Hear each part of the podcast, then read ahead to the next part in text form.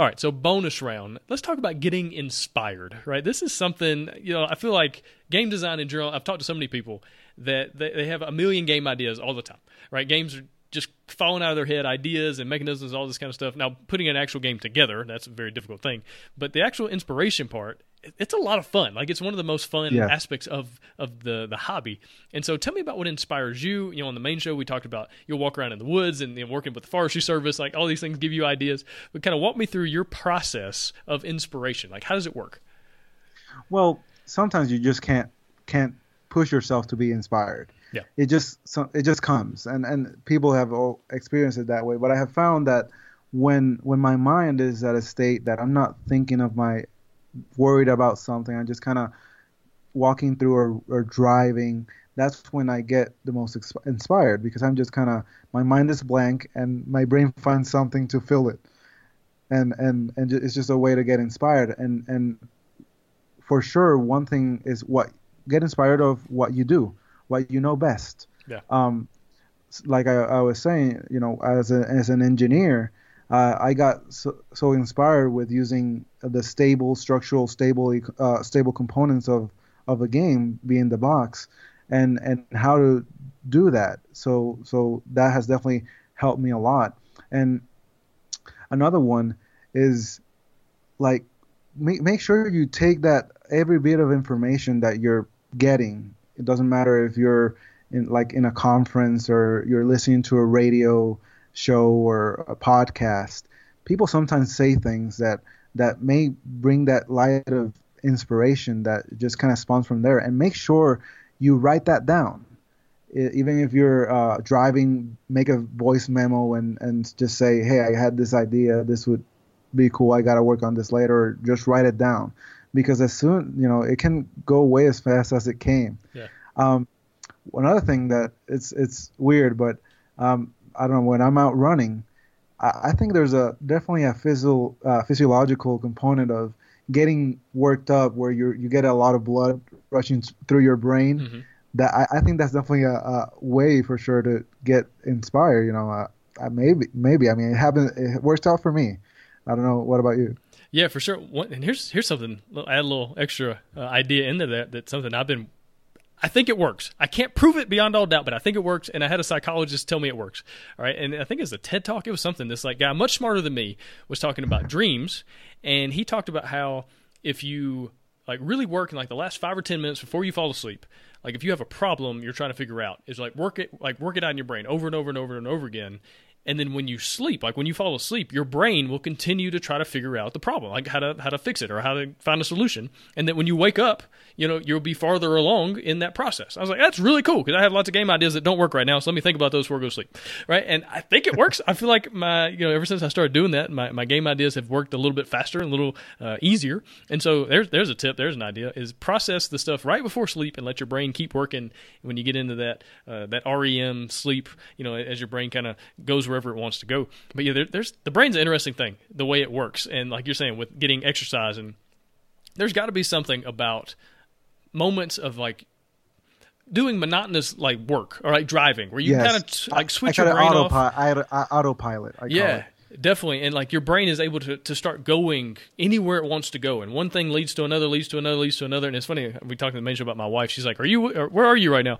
It's like, well, if I if I had to sit here and tell you like the train of thought. Like where i am right now compared to where i started is is a million light years difference right? Because the way your brain just like jumps and jumps and jumps and jumps and jumps and eventually it's like oh that's an idea. I think it might work. And like you're saying write it down or go, go play test it. Go figure it out.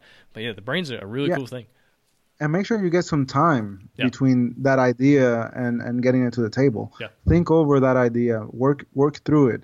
Um, and another way for to get inspired is what you do. It doesn't matter, you know, your job or something at home that you do. There's so much different things that can inspire you.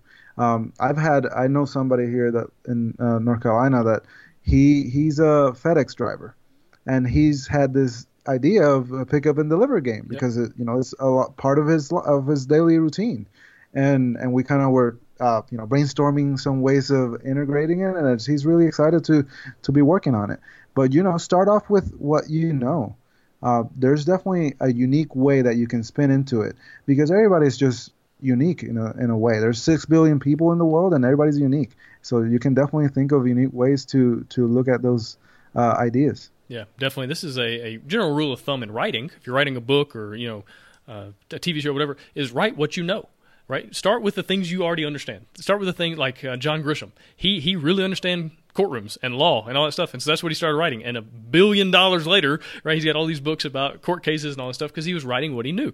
You know, my first real game that I like really tried to like, I'm going to complete this. This is going to make it as best I can. It was about football. Of course it was. My entire life had been about football up until that point. Yeah. And so it just makes yeah. uh, makes sense to do it that way. It could be a little bit dangerous though because you if you know too much, like you can like your game will take five hours to play because it's like the most realistic FedEx delivery game ever. The Are most you realistic football from game. experience? Oh, Gabe? absolutely. Uh, even even my simplified football game was like way way too complicated. It's like okay, we need to cut. That's actually some really good feedback I got from a, a publisher. They were like, yeah, this needs to be like a third. Like if you need a you need a third of this game, and it would be better. And I was like, okay, cool. And so I got I took out two thirds. I took two thirds of the stuff out of the game, and it was way better. And so you need to have people that can help you out and figure out how to like what figure out what to cut out for sure. But yeah, starting with what you know, it's like I enjoy this process. I enjoy this aspect of life, this sport, this hobby, whatever. How can I turn that into a game? And I feel like that's where a lot of people get into game design uh, on the front end. That's like I have this idea, and it kind of relates to what I do on a daily basis, and let's see if we make a game out of it. And another thing is, if let's say you're not really you're not really a creative thinking person, maybe maybe you did have an idea and you don't know how to develop it further. You're having you're stuck on Yep. your inspiration.